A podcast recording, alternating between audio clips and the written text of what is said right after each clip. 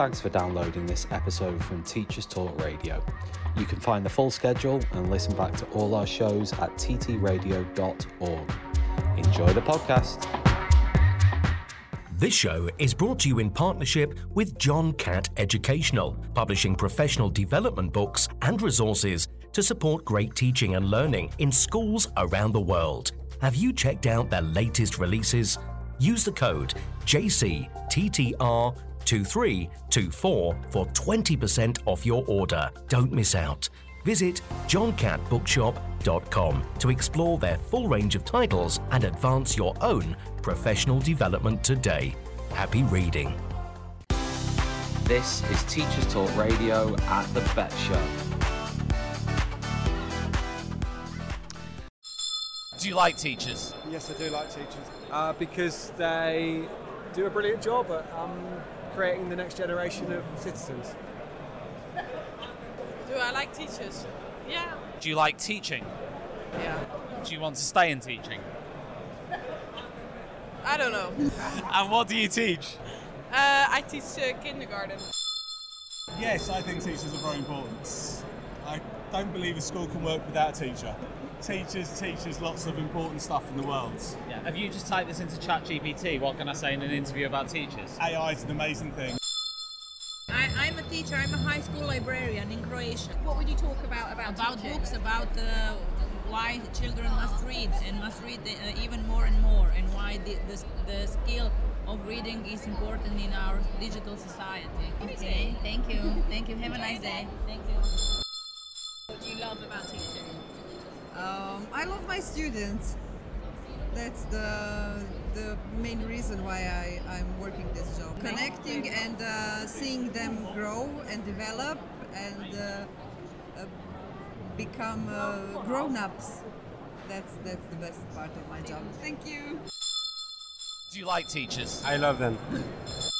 Do you like teachers? Uh, yes, I think they're the best people in the world. This is Teachers Talk Radio at the BETT Show. Okay, welcome back to the BETT Show podcast on Teachers Talk Radio. We've got a very special interview now with Jan Krogh Larsen. The reason we're here is to talk about the partnership that uh, Collins and Area Nine have on a new product called Adapt. Um, Jan, do you want to tell us just a little bit about your background first for our listeners so they can get an understanding of Um, you and what your role in this is and why it's so exciting? Yeah, yeah. Thank you very much for asking the question. Unfortunately, I'm not the owner. I'd love to be, but I'm the Chief Product Officer, and I've, I've been working in this space for it's as good as, yeah, about it's twenty-five good. years. It's as good as. We're, yeah, we're, we're, it, it feels like I am, at least, because I've been in the company for a bit more than se- seven years. And um, I've been in, in, in the space uh, fifteen years prior to that in publishing, textbook publishing. Uh, even I'm a Chief Product Officer, but I'm not a technical background. I, I have a Master's in Foreign Language Acquisition, and I've worked at a university on language acquisition, and so my uh, love and passion is learning. And that is really the Area nine Lyceum uh, idea, learning. How do we make people learn? So based on cognitive science, based on research, how do we develop a technology and launch a technology that drives learning and supports the teacher in the classroom? And that is the purpose of what we do in the partnership with HarperCollins. So what HarperCollins brings, which is uh, unique, of course, is the full curriculum. The knowledge of haute couture content that is the greatest uh, curated content that we can get access to. And then we merge that with a technology that enables this as a personalized learning experience. Not to replace the teacher, but to support the teacher and support the teacher intervention. We want to make sure that when the students are sitting on their own independently, when they cannot necessarily get help from their parents, uh, when they sit and they need to get to mastery of something, what they need to do is then to get the help they need. See that the content is not just challenging, it's supportive. See that the content is moving them somewhere, and that the teacher, when they meet up in the classroom, maybe the next day, maybe the next minutes, because they've been doing it in the classroom, the teacher understands them and can focus on something they really do not understand yet. So they, it's the personalized learning experience that's really our focus.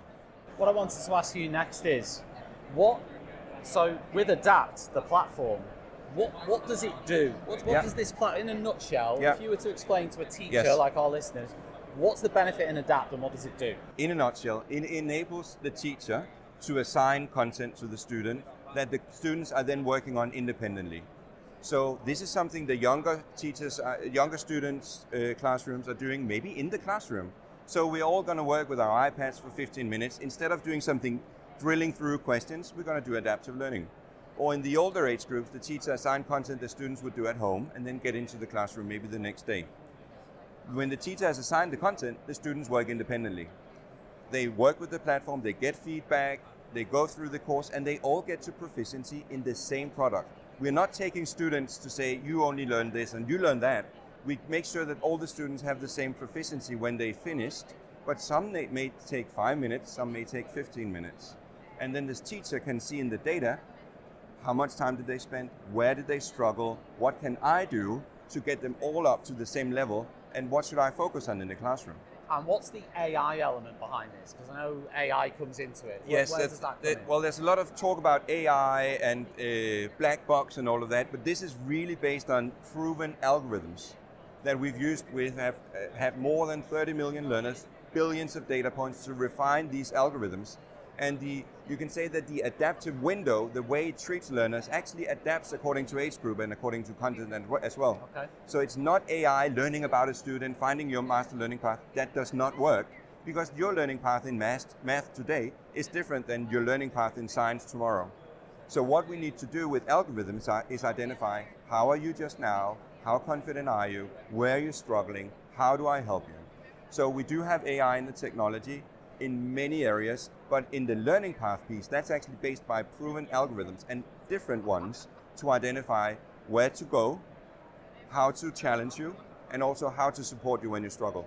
Well, you're obviously excited about this this product, Adapt, um, by Collins. What is there anything about it that you think makes it either unique or exciting for a teacher to try? Yes, the unique part is that multi-level of adaptivity. No one else can do that. What other technologies are doing break is... Break that down for us. What does that yeah. mean?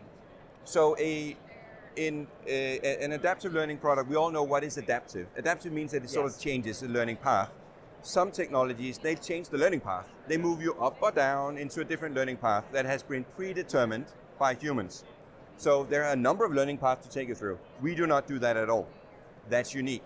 Instead, we're saying in this course on negative numbers, we have fifty learning objectives. The algorithm identifies how best to teach you on those fifty learning objectives. There's no predetermined learning path whatsoever, but they all get to the same proficiency. That's unique. What's also unique is the metacognitive learning part. So we pick up data on pe- metacognitive uh, learning, metacognitive knowledge, and we teach that as part of it. So it's not just the knowledge domain, it's the meta-knowledge domain. We actually make them better learners as they study in the platform. Got you. Um, and how, I mean, you might know this, but how does a teacher find out more about this? I would say go to Har- HarperCollins, because I'm from Area Nine, but we're yeah. actually sort of hidden behind the scenes. Yeah. Uh, but go. Speak to HarperCollins. Come over, um, HarperCollins. How could uh, teachers find out more about the Adapt product? Um, Where do they go and what do they do? They can visit our, they can visit our website, uh, collins adapt dot com, um, and yeah, there's all our contact details on there, so please get in touch. Fantastic. Thanks ever so much, Jan, for your time. Um, Thank you. It was excellent. And uh, yeah, look forward to seeing you at another BETT show in the future. Yeah. This is Teachers Talk Radio at the BETT show. How does that make you feel as a wall when, you know, you see unprompted young people acting out and enjoying uh, literacy?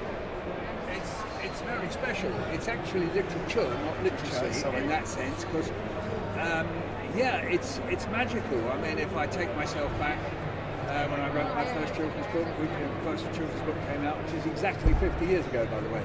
It was March nineteen seventy-four, and um, I, I couldn't possibly have imagined that any of my stuff would necessarily be, as it were, in the folk memory of people and families.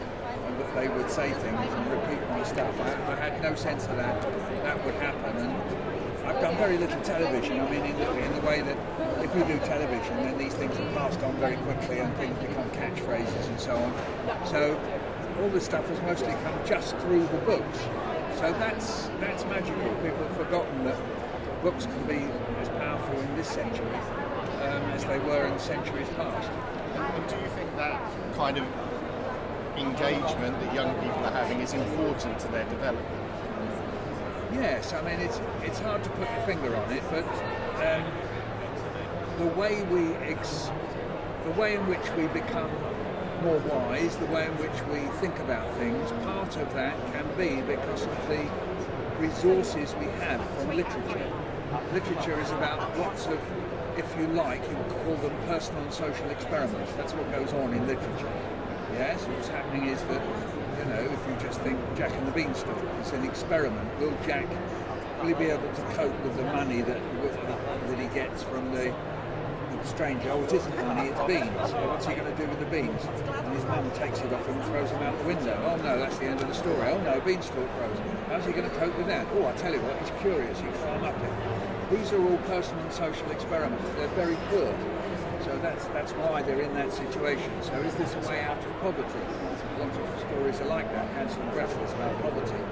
So all these stories are like personal, as I say, personal and social experiments. So when we read them together, then you're experimenting with a sort of rehearsal of life. And that gives you more resources to cope with life itself. You know, and it can be mythic, it can be like a fairy story, it can be like a myth. You know, it could be like Odysseus and struggling with what he had to cope with, you know, with Scylla and Charybdis and Circe and the rest of them, and you think, oh wow, you know, he coped with that, I wonder whether I can cope with it. Now look, he survived, I survived. So a lot of these stories are about whether you can survive the story or survive like the character in the story. So all this gives us resources, it gives us strength, it gives us ideas and wisdom and thought.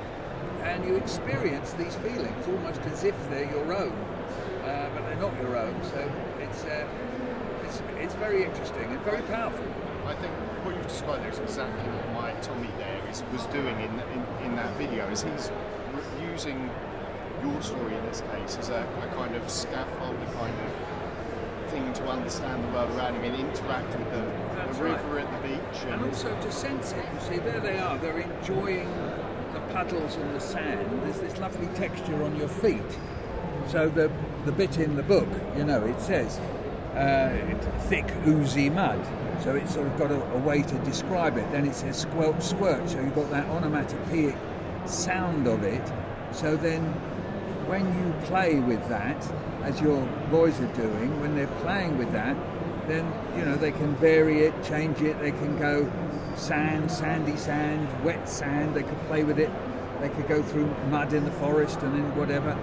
And so also books can give you a space in which to explore these things for yourself in your own language. You can get hints from books saying, oh well, I could do things like that. In fact, one of the most powerful generators of ideas and so on in, in books is that if you say to yourself, oh well, I could write like that, speak like that, perform like that. Oh, amazing. Well, thank you so much. And I, yeah, I'm sorry to share my family album with that you. Lovely. This is Teachers Talk Radio at the BETT Show. Do you like teachers? No. No, thank you. No, no, it doesn't. Sometimes. Yeah, okay. What percentage of the time do you like them? Uh, probably about twenty-eight percent. twenty, twenty-eight? It's quite specific. I'm married to one, so I have to.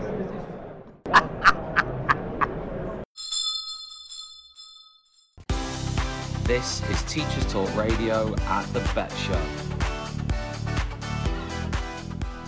I'm the Minister of Education. For what country? Oman. So what do you do for the Ministry of Education in Oman? I, uh, my t- teaching aids, provide teaching aids for whole schools. Uh, what, what's uh, equipment? Good for uh, teachers. I have uh, more than physical things, like uh, okay. football, maps. Okay, thank you. We're, we're in a situation where our teachers move around so frequently, we didn't want anything built into the actual screen. Um, because log off, log on times with a forty minute lesson yeah. can can be too long, so that's why they take their equipment with them, yeah. and it, it saves time as they're, as they're yeah, moving absolutely. around. Whereas if you have a dedicated room that's for a specific subject, then having the software built into the screen or, you know, a device that's connected into the back yeah. of it permanently is, is also a good solution. Yeah, absolutely. So Surface devices though, U S B-C as a as a connectivity, one cable in, this will charge and it'll do everything for you. Yeah, we've, we've done docking for our support staff actually. Oh, okay, yeah, um, yeah. So we've, we've transitioned from desktop P Cs to docking stations for, for everybody recently. Um, so yeah, the, the same the same could work. Excellent. In the in the classroom, I think we've got something here. We, this could work. You never know. This could work. yeah. Okay. What, what's your role? I'm I T manager. Okay. So uh, you have to look after all the I T jazz. Yeah. When the teachers forget the password. no. Yeah. I look after all the I T. And how'd you find that? Great. Yeah. Enjoy it. I've been at the same place now for thirteen years. Yeah. So. And how many times does a teacher come to you with a technology concern every day? Every day, I think we've had one member of staff about four or five times. every every the day. It's not Paul Hazard, is it? I enjoy teaching. What I don't enjoy is the uh, parent feedback. Uh, kind of a lot of like kind of saying that what I'm doing is massively incorrect. Um, that is quite hard. I find that is, that's more stressful than the teaching itself, um, because there's an expectation of what I'm, what I need to be doing, what I need to be helping with. That's the one thing that makes me uh, can cause uh, stress and anxiety. Yeah, yeah, that's, yeah, that, yeah, that's the biggest one. I think that the teaching, working with the kids, yeah. is great. Yeah. Yeah, planning, understandable. Yeah, you're going to have lots of kind of stuff, assessment stuff to do, but that's the one thing that makes you feel judged. I think the school system's not doing what they would like to do. Yeah? Um, that information possibly hasn't been shared when it needs to be shared, um, which sometimes is not always our fault, maybe management. Um, uh, yeah. But... And yeah. you sometimes go home thinking, what the hell am I doing yeah, here? Yeah, sometimes you get that odd email going, oh, that's not nice. Yeah, yeah, and, that, yeah. and that's it, that kind and of, it I'm, a, I'm a human, yeah. not, uh, not a robot. And you t- uh, uh, just, a, yeah, just a teacher at the end of, a, at the end of an email.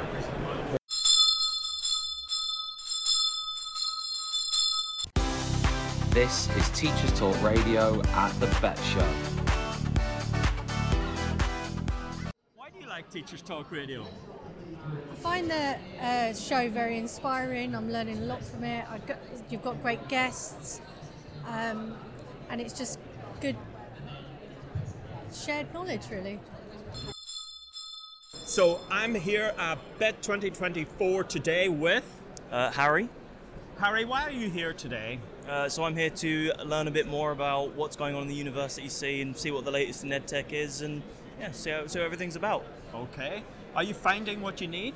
Anything uh, interesting? I have only just got here. You've only just I've just arrived. Been having a wander around, and there is definitely a lot to choose from. So there is a lot, isn't there? Mm. Yeah. Let's hope you have a great day, Harry, and thank you very much. Thank you very much. You too. So I'm here with Eduardo Borda d'Água from Portugal, Porto. And what's your purpose here today? Well, we are a school uh, from, from Portugal, based in Porto, and we are always looking for new technologies to bring to the to our kids in the school. Great. Yes. And are you finding what you need? Yes, we are finding some, some things that we, we want to, to integrate in the school, and a lot of other stuff that we didn't even know that exists. So it's a fantastic thing Excellent. To be here. Yes. Great. Thank you very much. Thank you.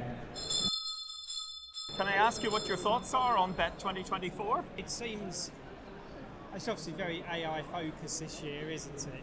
Um, but yeah, it's, it's It looks good so far. And what's your main purpose here today? Main purpose really is to look at uh, Chromebooks for teachers and um, just better ways of casting. Yeah, so that's that's the focus here today. Great. Okay. Is this like a day out of school then? It is. Yeah. yeah, yeah so it's good. Is that a good thing? Day out, yeah. Very Absolutely. Good. Absolutely. Super duper.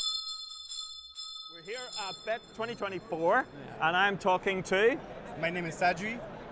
I'm a oh. teacher assistant at Minerva University. So we came to BETT out of curiosity to meet new people, see new solutions in EdTech, discover new innovations and technologies, and it's very exciting to be here. Yeah, so the Minerva program or curriculum is a little bit particular, special. Our undergrad studies involve traveling to several different countries we have San Francisco, South Korea, Taiwan, Taipei, India and Hyderabad. Then we move to Argentina, Buenos Aires. Then we come to London here. Finally, Berlin. And for graduation, we go back to San Francisco. Great. So we do have different curriculums uh, between computer science, business, sustainability, arts and humanities, and natural sciences as well. Yeah. Okay. So these countries are tech hubs for innovation. We do have the opportunity to have internships that we call civic projects with civic partners there, and we entertain professional relationships with them. We start startups, we help them with their projects, we bring a fresh look into their projects, and that's why we do travel to different countries. We also have different projects called L B As, location-based assignments. This is where we, as students, can develop new ideas in the countries we're in, or create uh, new projects independently from our partners. So, traveling to all these different countries as a student, yeah, that sounds really boring. Does it? Yeah, I have no idea. That must be fantastic, but... Yeah, it's very fantastic. Yeah. And specifically, the, the curriculum is very intense. So you're not like enjoying your life twenty-four seven, you also do have to work a lot. Yeah, so, so we have both parts of like a good curriculum academically, and we do enjoy the traveling as well. I would say so, yeah. Yeah, you would be very rare if you were a student that didn't enjoy university life. Okay. Yeah, thank you very much. Listen, thank you very much for talking to us today. Thank you very much. Hi everybody, uh, welcome back to the BETT Show with Teachers Talk Radio. Um, we've been here the whole three days. It's been an absolutely fabulous uh, experience for everybody involved. We've had a team of like ten, fifteen people over the three days, um, lots of current hosts, former hosts, team members, people who've been getting involved. It's been absolutely brilliant. Um, see, Bucky really positive there, messages for me. Um, and um, uh, it's been amazing. So I've now got Today at BETT with um, three special guests. I'm going to let you guys introduce yourselves. So Mark, if you want to start. Yeah, hi, I'm Mark. I'm uh, Tom's uh, personal microphone holder. I'm, I'm also available for weddings and bar mitzvahs. And uh, uh, I'm... Uh, People often know me as the I C T evangelist. Uh, I'm a former teacher, middle senior leader, local authority lead teacher for computing. I've written a few books, uh, won a few awards for my blog, like the U K Education Blog of the Year Award, that sort of thing. Uh, I left the classroom and leadership in two thousand fifteen, been running my own consultancy since then, working with schools uh, around teaching, learning, digital strategy, impactful uses of technology, hence the reason why I'm at uh, a technology show. Uh, I now work part-time alongside my consultancy work at a company called NetSupport. And uh, if you were watching the show yesterday, you all have seen Al Kingsley. He's uh, my friend and boss at uh, NetSupport. Uh, and I work there a few days a week supporting them around teaching and learning and impactful uses of technology as well. I've got a book coming out uh, in a very short while, uh, end of March hopefully, uh, on uh, out of John Catt, uh, very nice sponsors of Teacher Talk Radio. Uh, so if you want to learn more about that, edtech playbook dot co dot uk. I'm co-authoring that with a gentleman called Ollie Lewis.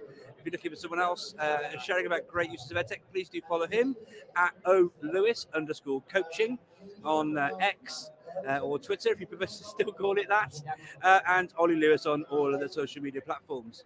I could talk an awful lot, but I'm mindful that an elevator pitch needs to actually stop at some point, uh, so Mark, we didn't need I'll a be Wikipedia quiet. Profile read, mate. Uh, it was just to introduce yourself. Hi, I'm Mark Anderson. Um, but, you know, this, this isn't sponsored by Wikipedia, by the way, so don't worry. Um, Happy days. And uh, so, so, but you've got uh, Kavita yes. here as well. Yeah. Hi, I'm Kavita, uh, co-founder of Synaptic, a former science, secondary science teacher. Um, I'm based at Hertfordshire. So now I'm um, at Synaptic. What we do is we use A I to uh, automatic, automatically mark descriptive answers and give instant feedback for G C S E science questions. So that's what we do. And I'm going to pass it on to Bucky. Yep. Thank you. Hi, Bucky Yusuf, senior leader in a special school, science lead, science teacher, um, leadership consultant, leadership consultant, leadership coach, and educational consultant, yeah. Author, trustee. As Mark described, lots of things and lots of different parties to do with education. Um, yeah, look up on Google. There's lots of things. So yeah, happy to be here. I mean, to be fair, we have three experts here in the field of educational technology and just sort of um, education in general. So we're going to ask some questions about those things next. So um, Mark, do you want to? I, I want to ask you first um, about Uh, I've sort of asked you this before a few months ago, but just based on your experience at B E T T, is there anything that stood out for you from being here that before coming here you hadn't really considered or didn't think about? Uh, no, not really. Okay, that's fine. That's yeah, yeah, yeah. It was as you predicted it would be. Yeah, yeah. yeah. The one thing I really love, though, actually, I think it's maybe a reflection on the times in terms of like schools have got no money for tech, right? So many of the companies that, that often at these sort of events it's hard sells. Yeah. Right. And, and I have what I've been seeing actually is far more positive conversations, lots of giveaways of resources, and you know, implementation with technology is hard. Right, it's about developing confidence and competence and, and getting a, a, a baseline of, of, of comfort in using technology there. Now, we all upped our game during the pandemic, but um, it's been lovely seeing, you know, and Bucky's speaking on the Google stand shortly, actually, just doing a little shout out for Bucky. But yeah, in other presentations, there's no hard sell from Google, but it's a, here's a Q R code scan, you can get on the slides, please share it with your colleagues. And, let, and it, there feels to be far more collegiality and, and a, a shortening of the distance between the company and the classroom. I think that's a, what I've noticed an awful lot more as well, and then maybe it's like inside all the time, recruitment and retention, more and more teachers are now working with their tech companies, and that's changing the conversation. Yeah. I think it's a good thing. Yeah. Not necessarily a good thing for removing teachers in the classroom, but certainly when it comes to having that conversation and closing the gap between sales teams and schools, yeah. I think that's a nice thing. Is that more good for the companies than the teachers? Um, I, I'd say it's good for both parties because actually, you know, there's always snake oil in, in, in, in EdTech, but the good companies do tend to rise to the top. And like teachers getting to teaching to make a difference, a lot of people in EdTech, yeah, sure, you know, Microsoft, Google, yeah. they are who they are, right? Um, but a lot of startups like Kavita here, you know, teacher by profession, had a great idea, try to turn this into try and help people beyond, and, and so you see. So I think that's a really good thing, actually. Yeah. And that's where great innovation comes from. One of the best areas that BETT every year is the BETT Futures area. Yeah. It's so exciting, the innovation. Like that, yeah. I think it, you know, again, if you close that gap and learn from teachers, so that it can have better conversations, um, respond, co-create software. And I heard Al talking about co-creation of software yesterday. It helps serve teaching and learning. And again, closing the gap can only be a good thing, I think. Kavita, I want to ask you next uh, about your journey, because it's a very interesting one. Do you want to tell us sort of a little bit about what you're doing here, what you've been doing, and what you're trying to do? Absolutely. Uh, you mean at Synaptic or at BETT? It's up to you. Okay. Um, so I'll uh, start with Synaptic. So Synaptic, about three years back, after spending thirteen years in teaching, um, we came up with this idea of myself and my friend, who's a data scientist, that we, you know, I have spent hours and hours marking weekends and science teachers. It's literally like three subjects in one. And she's seen me. Um, and we were at that gap where we were like, right, okay, what else can we do in our life? Kind of a conversation when she said, right, maybe we can use technology, or we can try and see if we can use technology to solve this problem. Yeah. And we started off market research and throwing this idea out, testing it out. We had a M V P product out to see if what is the uptake, what is the feedback from students and teachers. And teachers were like blown away. Like I, if I didn't do this, I would be blown away by just the thought of having a product that will mark, that will reduce my marking workload, right? And that's exactly the response was. So then we took it ahead, uh, got a bit of funding. So built a team together, and we started developing the product that we have today, which has come with a lot of iterations, which is what it does is it, it goes beyond, well, it, we don't focus on multiple choice questions. All we do is questions that students will actually see in the exams, yeah. starting from the one marker going up to six mark, because that's what you have in the G C S E science, which helps students to actually apply their knowledge to the exam questions. And science teachers would know how much students struggle with that, because they learn the knowledge, but the application of it, they really struggle with. Teachers don't have the time to give them feedback on these longer answer questions. So now, for teachers, there is a tool. There is a tool that they can use that's not recall, it's not quizzes, it's actual questions. Students get feedback on the answer instantly. So are those questions built in within there, or the teachers input them in? No, questions are all created in-house. Yeah. Uh, based on the specification of all the exam boards that we have. Yeah. The tech is built in-house, so everything is built so in-house. I was going to ask you, with the development of that program, like, how long did it take you and the developers to make the program? It took us two years. So we founded the company uh, three years back, and then we tested. It took a bit of time to market research and test everything, and we released the school app in November last year. And uh, how many developers created the product? We have two developers and one app. So when it comes to data scientists, yeah. we have three data scientists in the team. Yeah, yeah. And is that is that development? Does that include the pilot, or is that two years of literally? No, it in, the includes program? the pilot. Includes the pilot. Yeah, because everything everything was towards part of the journey that way we are today. Yeah, yeah. Okay, I should have taken that mic, by the way. They won't be able to hear what I'm saying. Don't matter. Don't matter. It's all rubbish most of the time, anyway. Um, so, uh, yeah. So, Bucky, I'll ask you next. Um, uh, what are you doing here? Oh, thank you. Yeah, um, doing a number of different things: networking, meeting people. You know, I had a podcast interview this morning with um, with Mark. Um, just checking out stands and things like that. I'm doing presentations as well. Yep. So, yeah, lots of different things just to see what is out there as well. I mean, EdTech is something I love, so I'd come well, here me, anyway. Let me yeah. ask you a question. Okay. You're, you're, still, you're still working in a school, so yeah. what sort of, like, when you go back to school, mm-hmm. is there anything that, um, well, not necessarily from that, just from an EdTech point of view, mm-hmm. like, is there anything oh, yeah. at the moment where you're like, I'm on this path?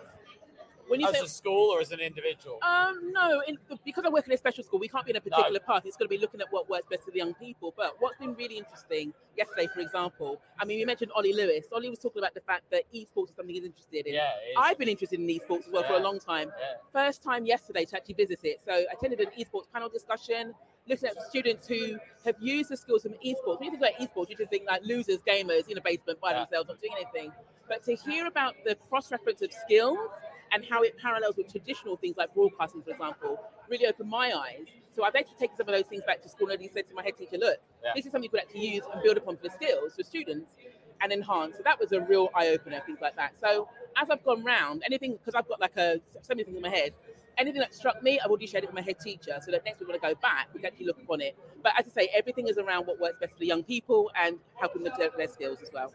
Uh, the guy on YouTube with a really long username has said hello. Hi, well, yeah. guy on YouTube with a really long username, we really appreciate your company here on the uh, on the BETT live stream. Thank you very much. Yeah. Um. So I, you know, one of the things that you know, for me that I wanted, I'm I'm interested in product development. I'm interested in startups. I'm interested in founders and all of that sort of stuff. So I'll ask you all, and any of you can chip in on this. But like, what do you think is the key? To why why do you think some EdTech companies fail and other EdTech companies succeed? Can, can I jump in? Because some people think they've got a great idea, but it doesn't link to they have not they've not had a conversation with educators to see does it actually work? Is it relevant and valuable? Is there a place for this? Sorry, sorry Bucky, what you've just said has been copyrighted by Mark Anderson. Oh, has so it? Okay. Well, no, but that, use but, that. But, sorry, you have to well, you know, because because you have you can't you can't create an idea in isolation. We yeah. all come advice and things like that. And yeah. you know, as Mark said, you've yeah. got a lot more companies now, for example, who have educators who have engaged in the conversations. That is key. If you've got a brilliant idea, which is great, yeah. you know, as business owners, I get that. But if it's not been, if you've not actually soundboarded it with anyone within education to say, has it got legs? Yeah. What are the pitfalls or the rest of it? Yeah. You're not going to go anywhere. Yeah, yeah, yeah. That's the reality. Mark, you've got a lot to say on this, I'm sure. I really have, yeah. I mean, t- teaching computing, you know, we learn about the... It's like eight mile.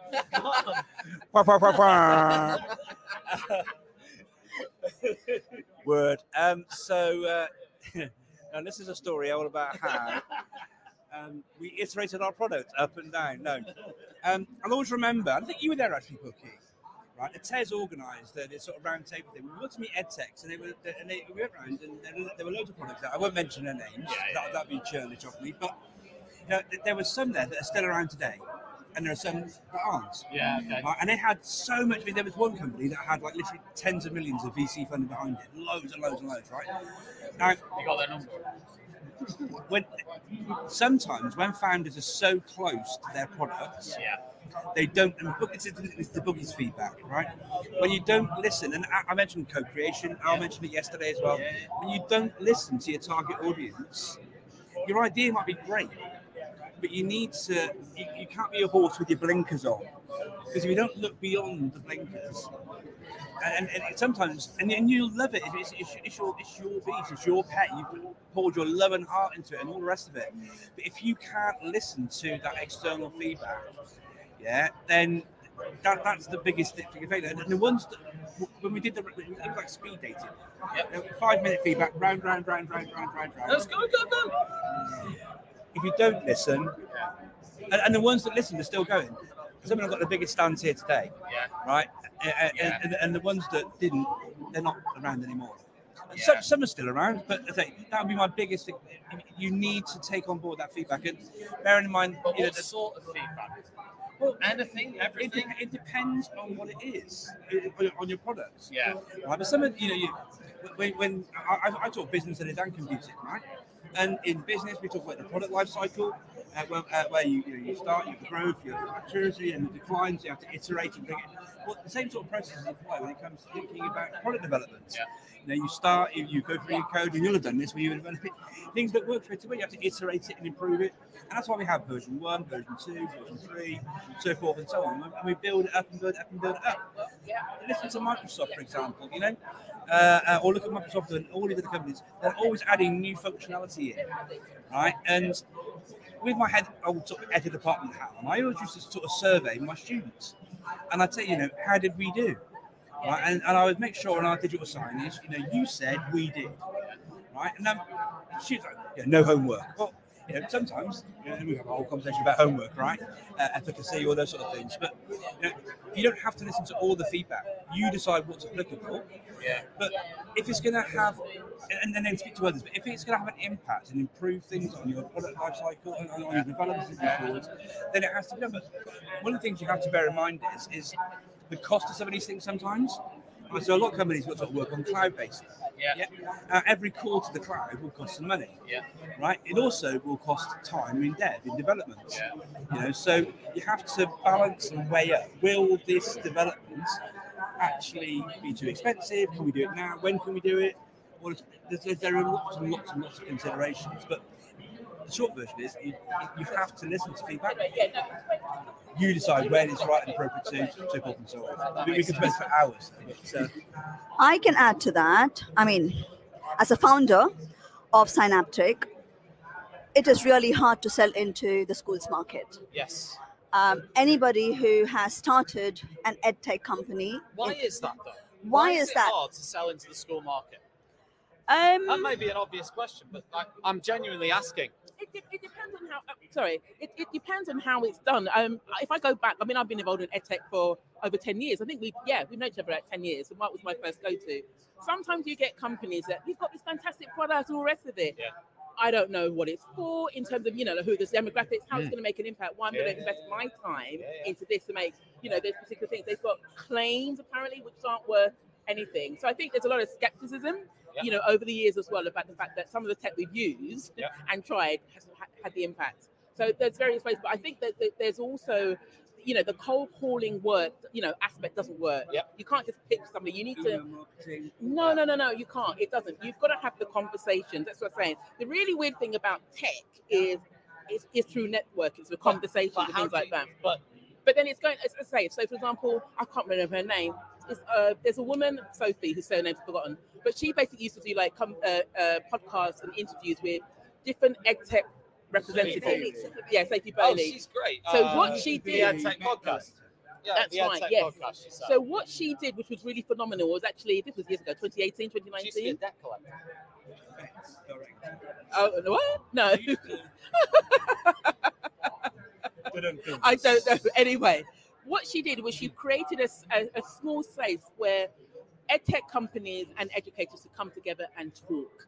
And then you've got net, you know, people who understand the rationale, believe in the integrity of it, can actually think about, you know, the impact and go back to their schools and have the conversations with those who are responsible leadership and saying, look, this is good, let's give it a go. And that's where you'll get your foot through the door. Otherwise, it's just like you're shouting into distance. Nobody got knows. You, and you. There's so many out there as well. Got you.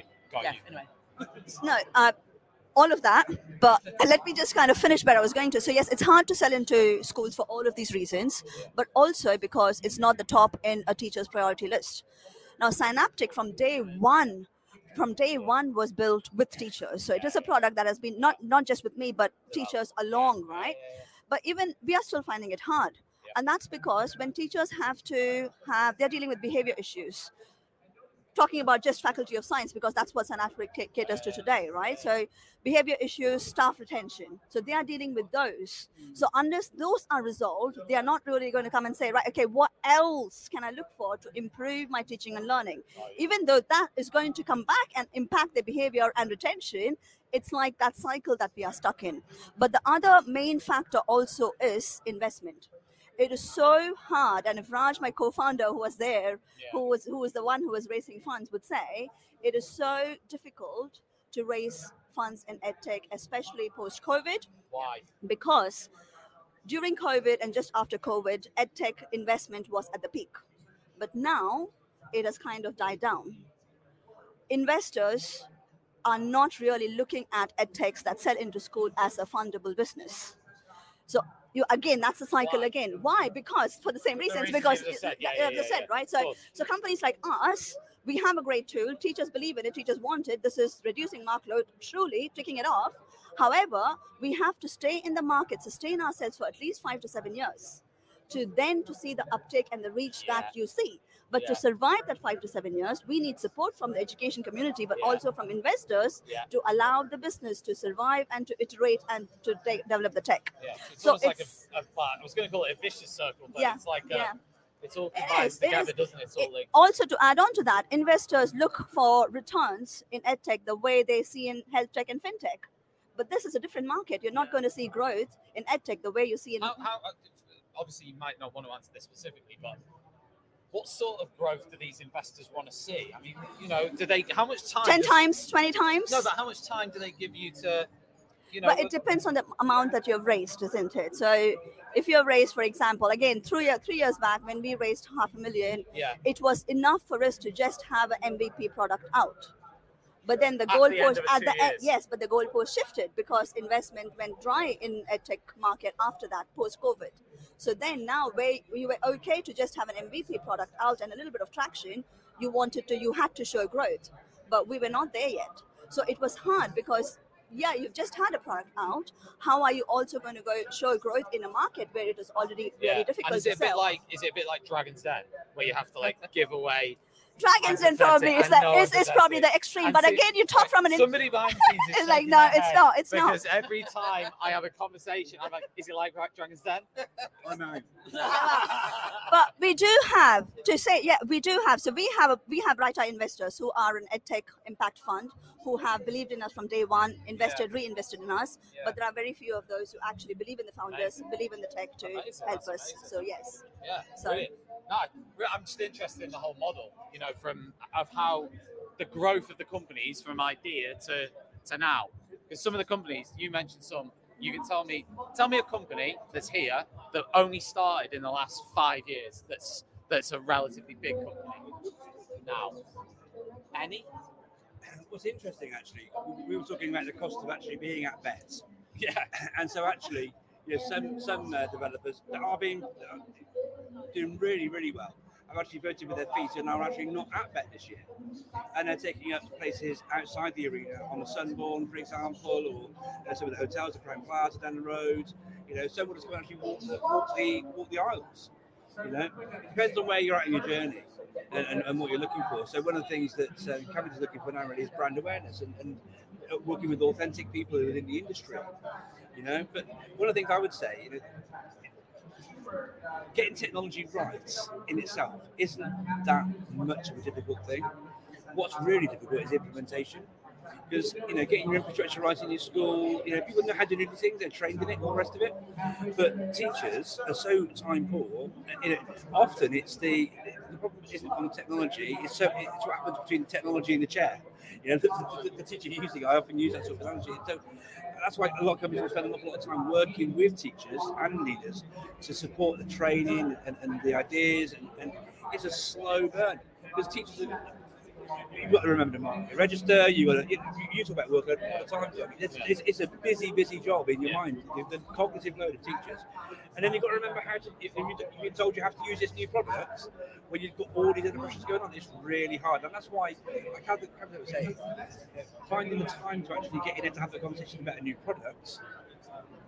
Where does time come from, you know? So it's, it's really hard. I wanted to ask to finish off uh, for each of you. This could be quite a short question. Is uh, your prediction for the next year or two years, let's say, because we're in January twenty-four, so next year to two years of the next big fad in education technology?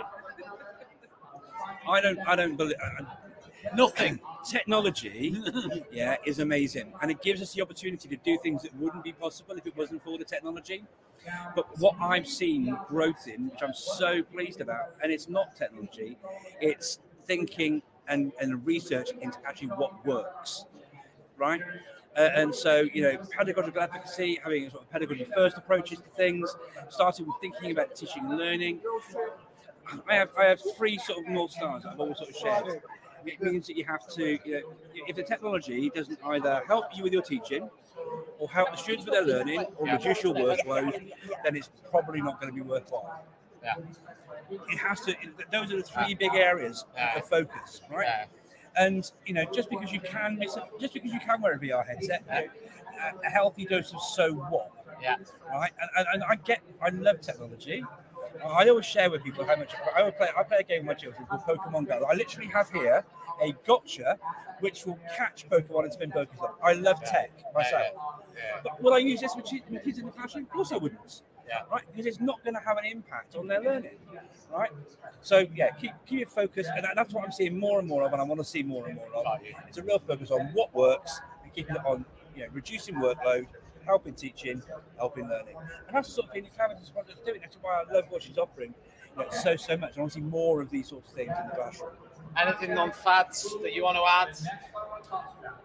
All of these A I, machine learning type fads, I think that's got a place, but, you know, all of these, like, chat G P T-esque type things that are like, oh, my goodness. But do you think, do you, but some of those seem to be being quite successful from an outside perspective. I don't know if they actually are, but I'm just saying it's, from a... It's when it's banded around, you think, oh, is it really? And it's nothing to do with what they're actually saying. That really irritates me.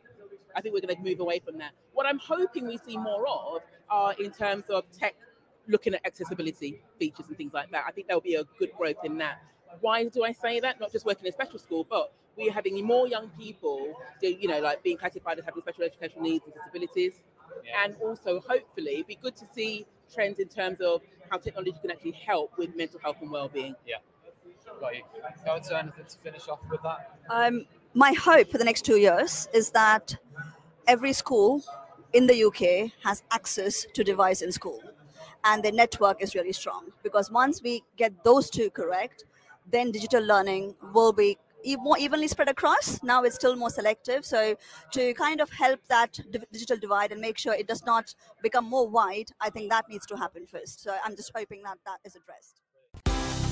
This is Teachers Talk Radio at the BETT Show. You've been listening to Teachers Talk Radio. Tune in live and listen back at t t radio dot org. We look forward to hearing from you next time on Teachers Talk Radio.